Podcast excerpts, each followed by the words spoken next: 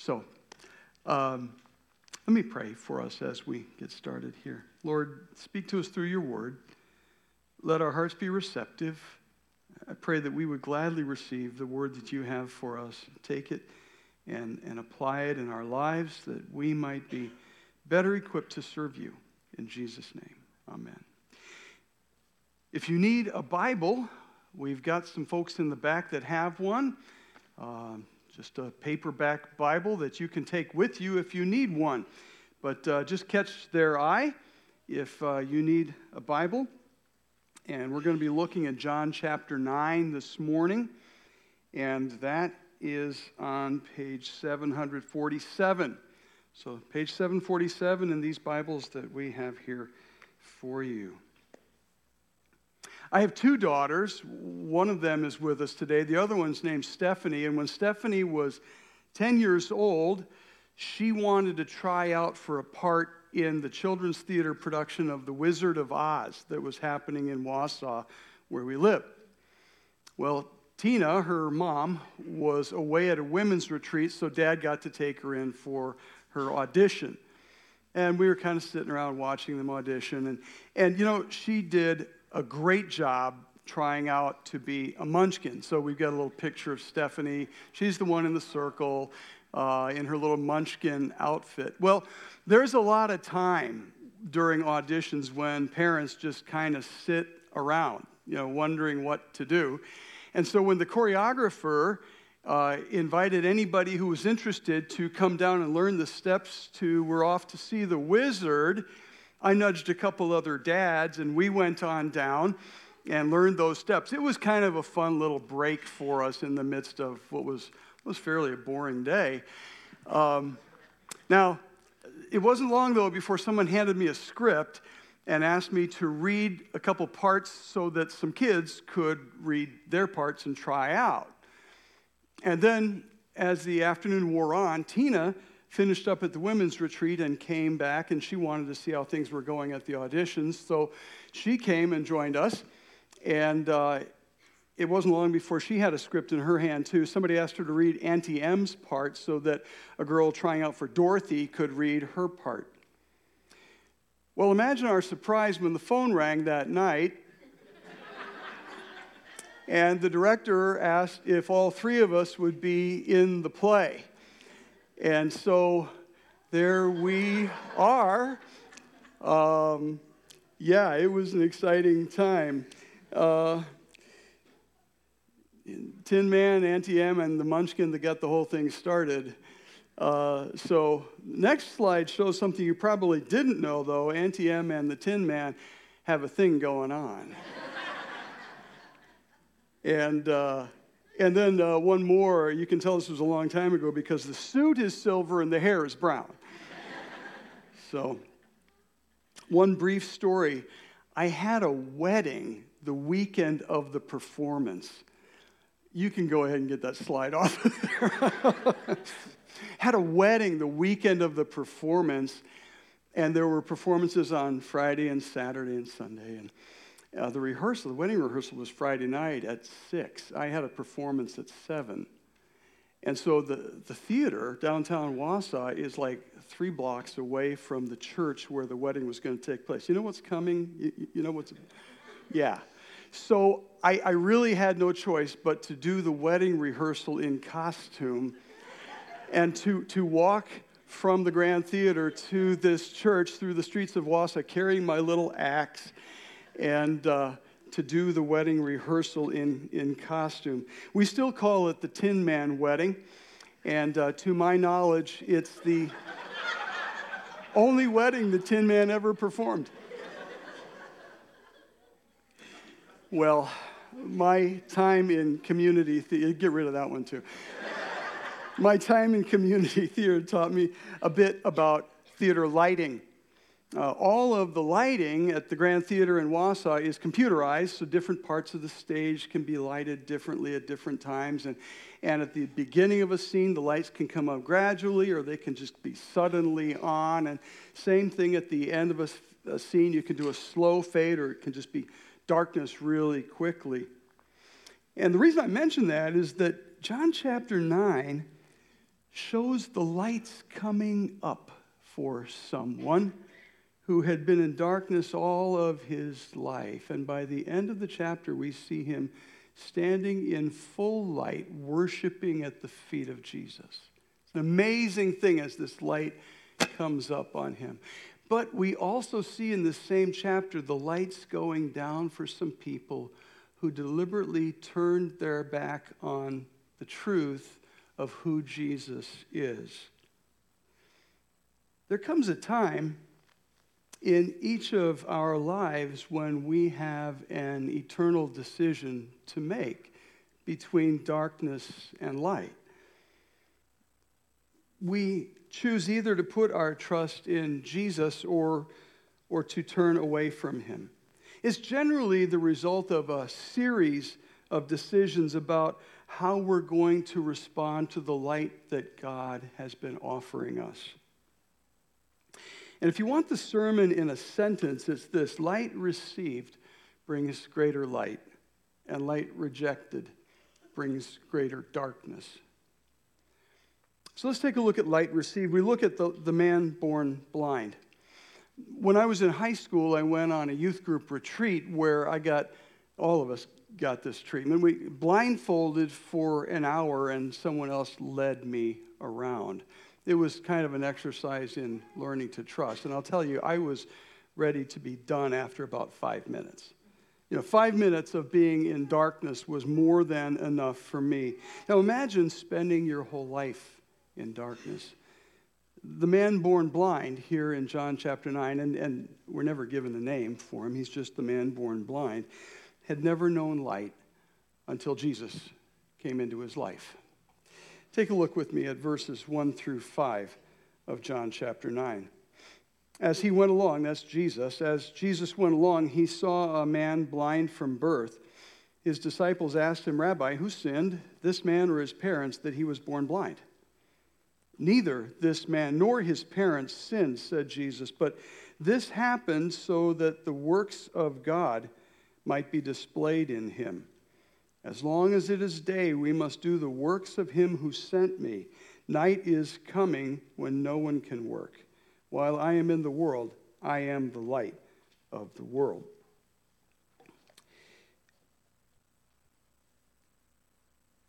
The disciples' question here in verse 2 reflects a common belief of that day that all suffering was the direct result of sin.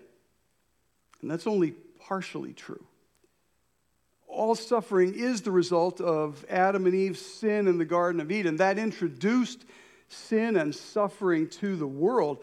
But in Jesus' day, people believed that there was a direct link between individual sin and individual suffering in all cases. So they asked the question who sinned?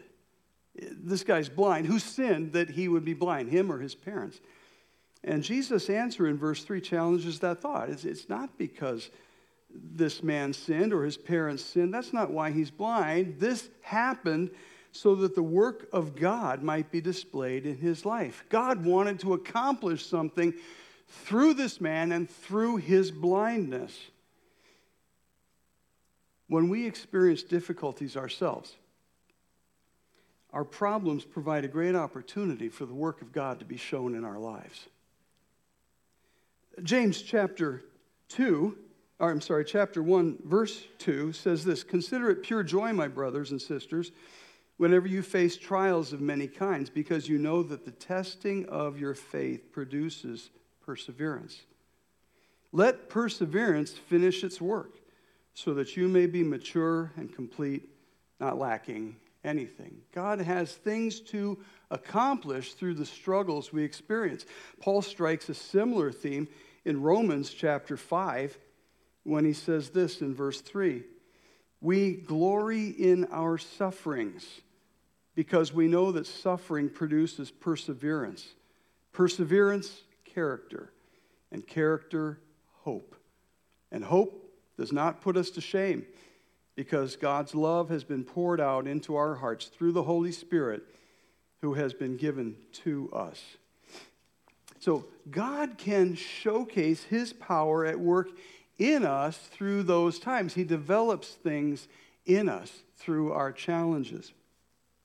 And the healing that Jesus was about to do would show God's power at work in this man's life. It would also be a sign that Jesus was doing the work of the Father, and it would point to him as the Messiah. Again and again, we come back to this theme in John's gospel. Who is this man? Who is Jesus? John wants us to see who he is in all his fullness.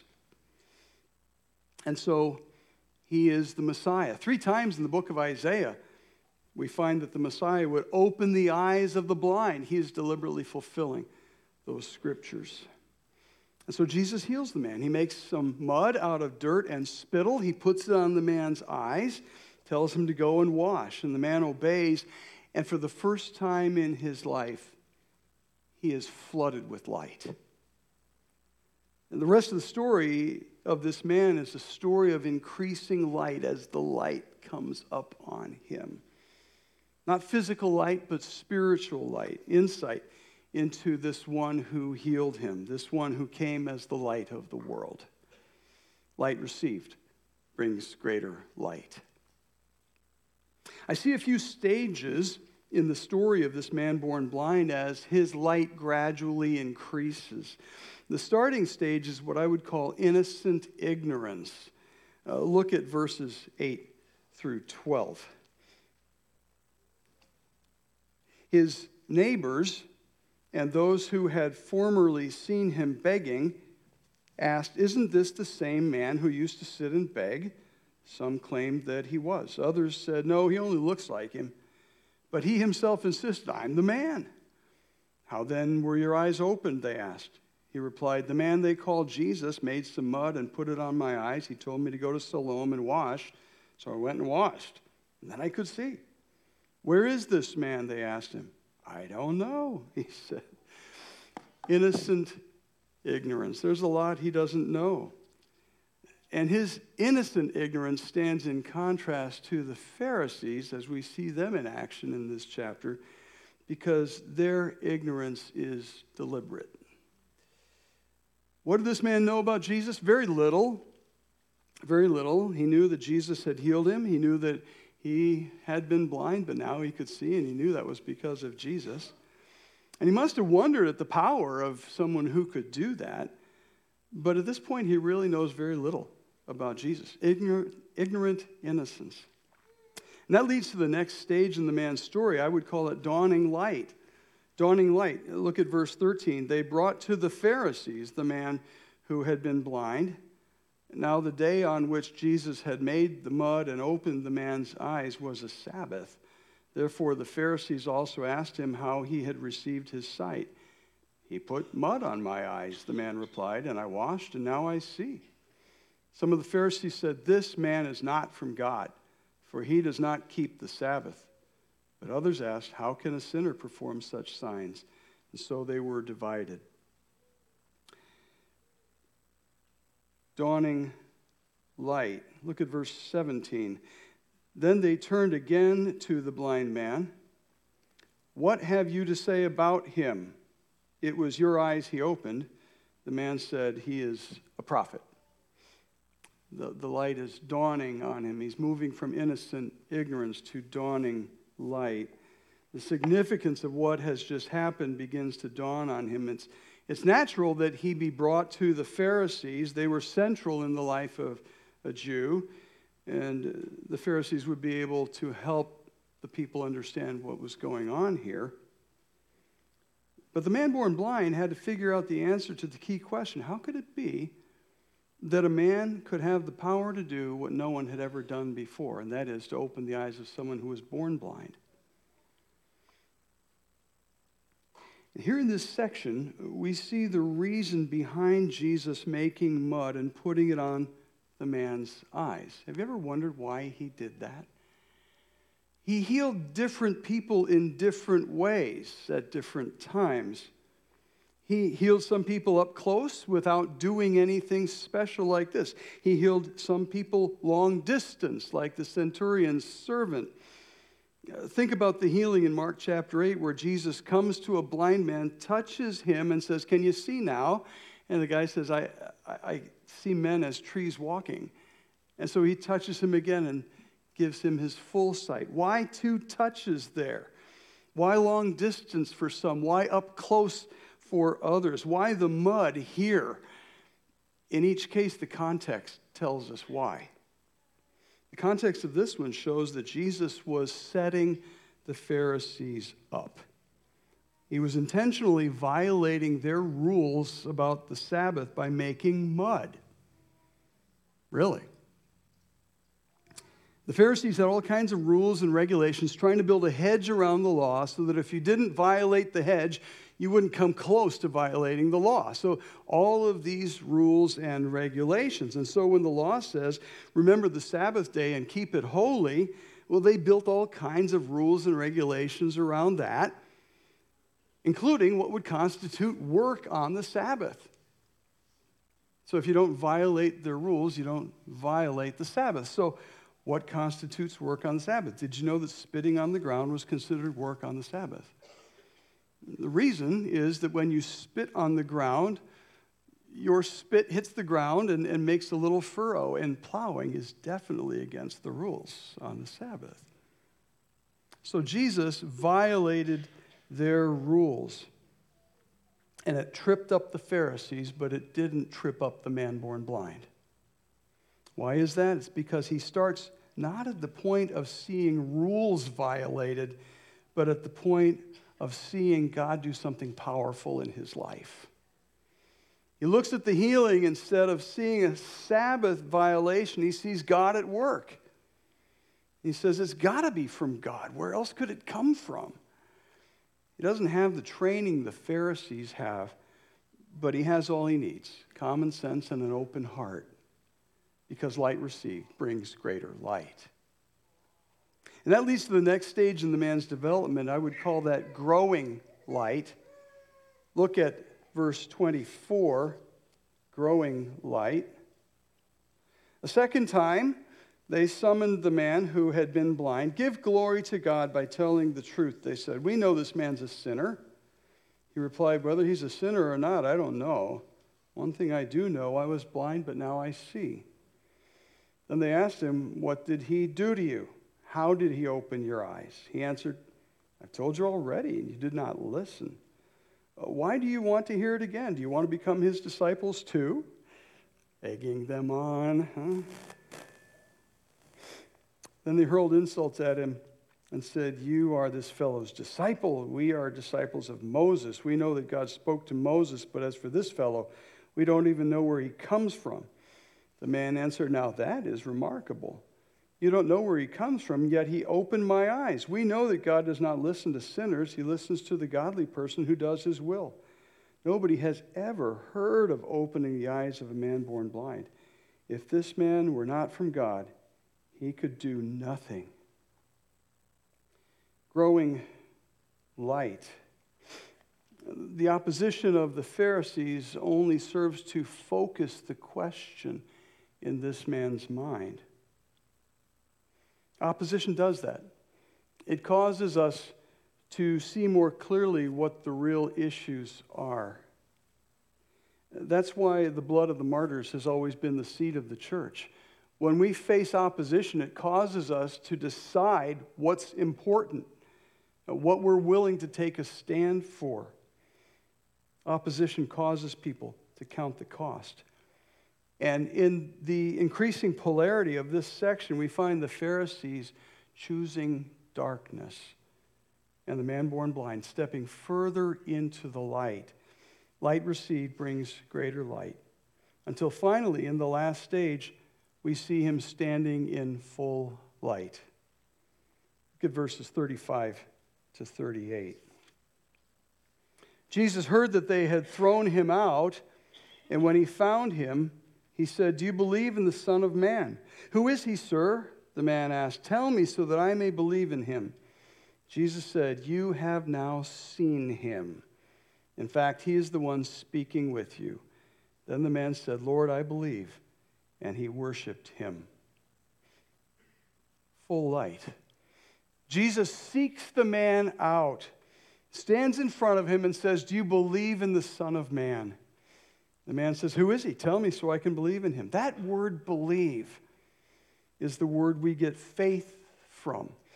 We also get trust from that word. So, what Jesus is asking is, Are you willing to put your trust in the Son of Man?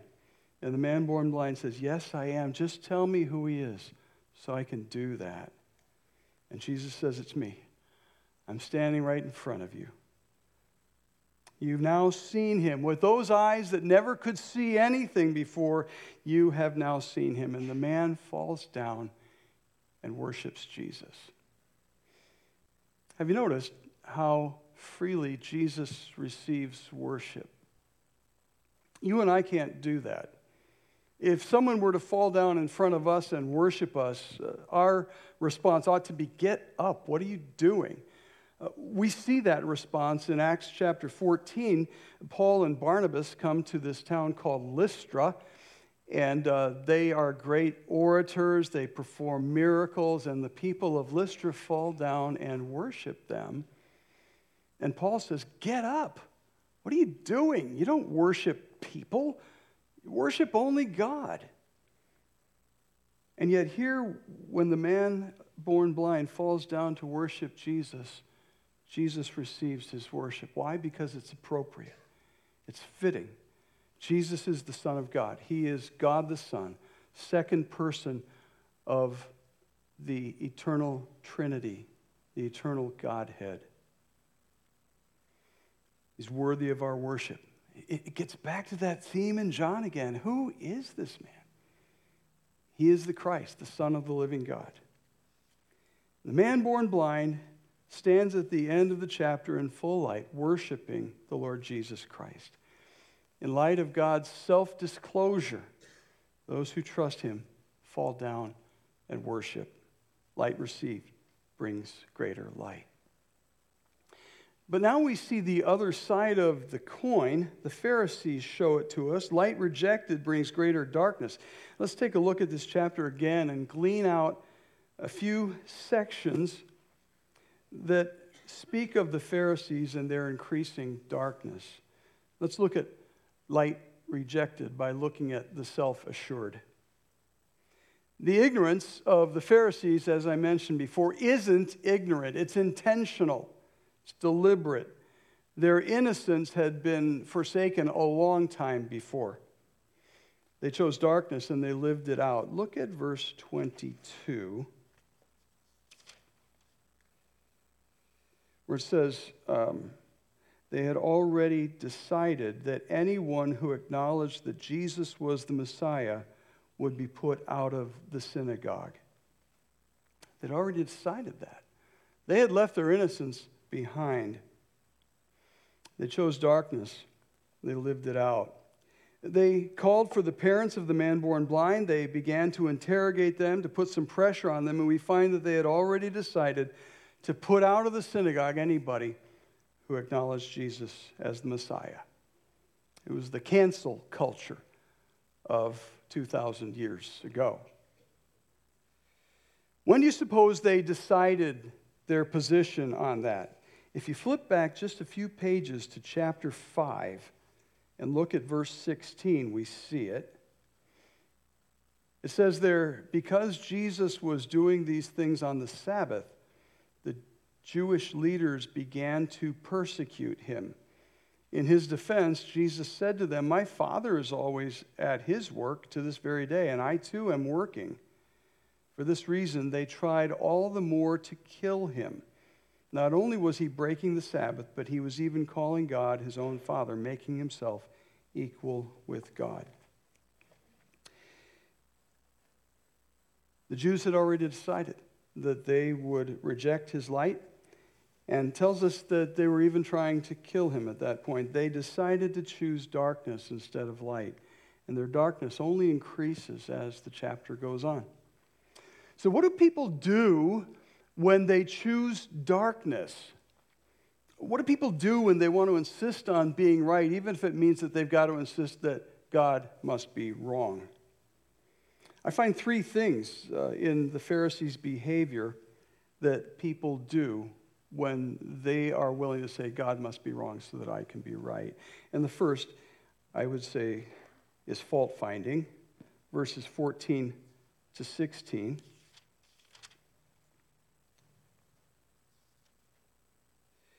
says, um, Now the day on which Jesus had made the mud and opened the man's eyes was a Sabbath. Therefore, the Pharisees also asked him how he had received his sight.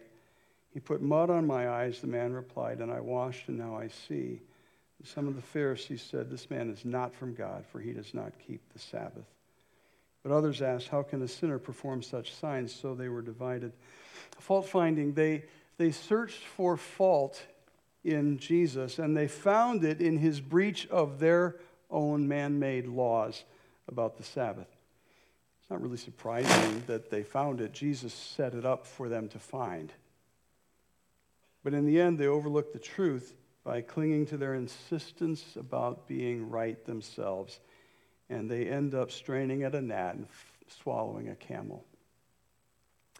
C.S. Lewis wrote a book called The Great Divorce. It's really a good read. It's a novel uh, about a bus trip from hell to heaven. Um, a busload of people condemned to hell goes to heaven and everybody has opportunity to get off the bus and stay there. Everybody gets off the bus.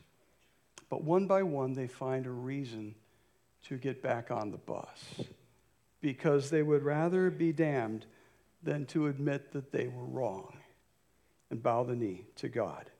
When people don't want to admit the truth, they will often find fault in the person who brings it. Light rejected brings greater darkness. The second thing I find the Pharisees doing is what I would call leveraging. We find it in verses 18 to 29. They try to force people into denying the obvious truth about who Jesus is, and they apply whatever leverage they can to do it. So look at, at verses 18 to 22. They still did not believe that he had been blind and had received his sight until they sent for the man's parents. Is this your son? They asked. Is this the one you say was born blind? How is it that he can now see? We know he's our son, the parents answered. We know that he was born blind, but how he can see now or who opened his eyes, we don't know. Ask him. He's of age. He will speak for himself. The parents said this because they were afraid of the Jewish leaders who already had decided that anyone who acknowledged that Jesus was the Messiah would be put out of the synagogue. That was why his parents said, He is of age, ask him. Leveraging, they threatened to expel from the synagogue anybody who doesn't agree with them about who Jesus is. We find more leveraging in verse 24. A second time, they summoned the man who had been blind. Give glory to God by telling the truth, they said. We know this man is a sinner. Uh, what they're saying here, when they say give glory to God, isn't praise God that you've been healed. Uh, the NIV adds, give glory to God by telling the truth, helping us see the, the bigger picture here. What they want to do is pressure this young man into agreeing with them about who Jesus is. But that wasn't the truth, and the man born blind was beginning to see that. Verse 26 shows us a little bit more leveraging.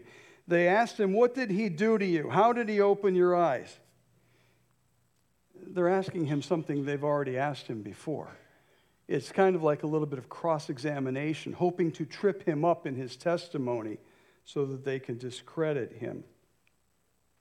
And finally, in verse 28, it tells us they hurl insults at him in order to try to leverage him into giving up looking at Jesus as the light of the world. When people don't want to admit the truth, they will often try to leverage others into joining them in suppressing the truth. Light rejected brings greater darkness. We see it in our own culture today this kind of leveraging that goes on. We see it in the news. One more thing I see in the Pharisees I see them engaging in half truth in verse 34. In verse 34, they tell the man born blind, You were steeped in sin at birth. How dare you lecture us? And they throw him out. They try to discredit him by hanging on to this half truth that was exposed in verses 2 and 3 that we looked at earlier. This idea that somebody had to have sinned in order for this man to be blind. And Jesus points out that that's wrong headed and unscriptural. It's only a traditional belief that all suffering is a result of particular sin. Now, the Bible makes it clear that suffering can be the result of particular sin. That's why it's, it's only a half truth. It sometimes is that way. Think about Acts chapter 5, Ananias and Sapphira. They lie about what they've given to the church, and God strikes them dead. Or in 1 Corinthians 11, Paul's talking about the Lord's Supper, and he urges us to approach the Lord's Supper carefully, not carelessly, because he says that's why some of you have fallen sick and some have fallen asleep. In other words, have died. Uh, God exercises judgment sometimes for sin, but other times suffering comes to us when we haven't sinned. Think of the case of Job. Innocent man described as, as uh, godly and upright. He suffered. Why? It's a mystery. A mystery that Job found out in the end was too big for him to understand. What's interesting to me in this half truth that they cling to in verse 34 is that while they're clinging to that, their insult affirms that they know this man was the man who was born blind and Jesus was the person who healed him. Two things they had been trying to deny the whole time. It shows their hypocrisy, their willingness to do anything to avoid admitting that they were wrong. Light rejected brings greater darkness. And by the end of the chapter, their darkness is complete. The lights are out. Look at the end of the chapter, verses 39 to 41. Jesus said, For judgment I have come into this world, so that the blind will see, and those who see will become blind. Some Pharisees who were with him heard him say this and asked, What? Are we blind too? Jesus said, If you were blind, you would not be guilty of sin. But now that you claim you can see, your guilt remains. Jesus is speaking here about people who realize their spiritual blindness. They realize their need for a Savior, someone who can open their eyes. And he contrasts them with those who think they can see, who think there's nothing that they need. He's saying that people need to realize their spiritual blindness and turn to Him. We need to receive our light from Him. In verse 41, he says, in answer to the Pharisees, if you were blind, you would not be guilty of sin. In other words, if you would simply be willing to admit your spiritual blindness, admit your need, you wouldn't be guilty of sin. But now that you claim you can see while you're just as blind as you can be, your guilt remains. So, what do we do with this chapter? What do we do with this message? A couple things let me suggest. First, if you've never put your trust in Jesus as Savior and Lord, the Bible says you're living in darkness. I'm, if you're thinking about blindfolding yourself and, and that makes you uncomfortable, if that thought just makes you uncomfortable, Think about spending eternity in darkness, cut off from God's light. I want to encourage you to step into the light. Admit your spiritual blindness, admit your need for a Savior. Turn from your sin, ask for forgiveness, ask Jesus to heal you and cleanse you and enter your heart and live in you and flood you with light. You can do that before you leave here today. I pray you will. And if you have put your trust in Christ, I want to just challenge you to daily choose light because light received brings greater light. Quick checkup Do you spend time daily in God's Word? Just for yourself, not preparing it for some study that you're doing, just for yourself. God's word is a lamp to your feet and a light to your path. We need it daily. Do you take it in daily? Another question I would ask is Do you look forward to being with other Christians in the full light of worshiping Jesus as the man born blind did? We worship him, and it's a wonderful thing when we can worship him together. Does that motivate you? Do you want to step into the light on Sunday morning and, and receive more light? Do you like to worship at Jesus' feet? Choose light. Another question I would challenge us all with is this Is there something going on in your life that you would be ashamed of if it were brought into the light? Reject the darkness, choose the light, turn away from those things. And then finally, when someone has the courage to point out something in your life that isn't the way it ought to be, how do you respond to that? Do you receive that light and welcome it, or do you push it away and choose darkness? How we respond when someone holds us accountable says a lot about us. Choose light. Light received brings greater light, light rejected brings greater darkness. I pray we would be a people who gratefully receive and experience ever increasing light. Would you pray with me? Father, I ask that you would make us people of light, that you would cause us to welcome the light of your word, to welcome the light of brothers and sisters in Christ who care enough about us to shine light in our lives. Help us to be those who live and walk in the light and experience more and more of it because we do. In Jesus' name, amen.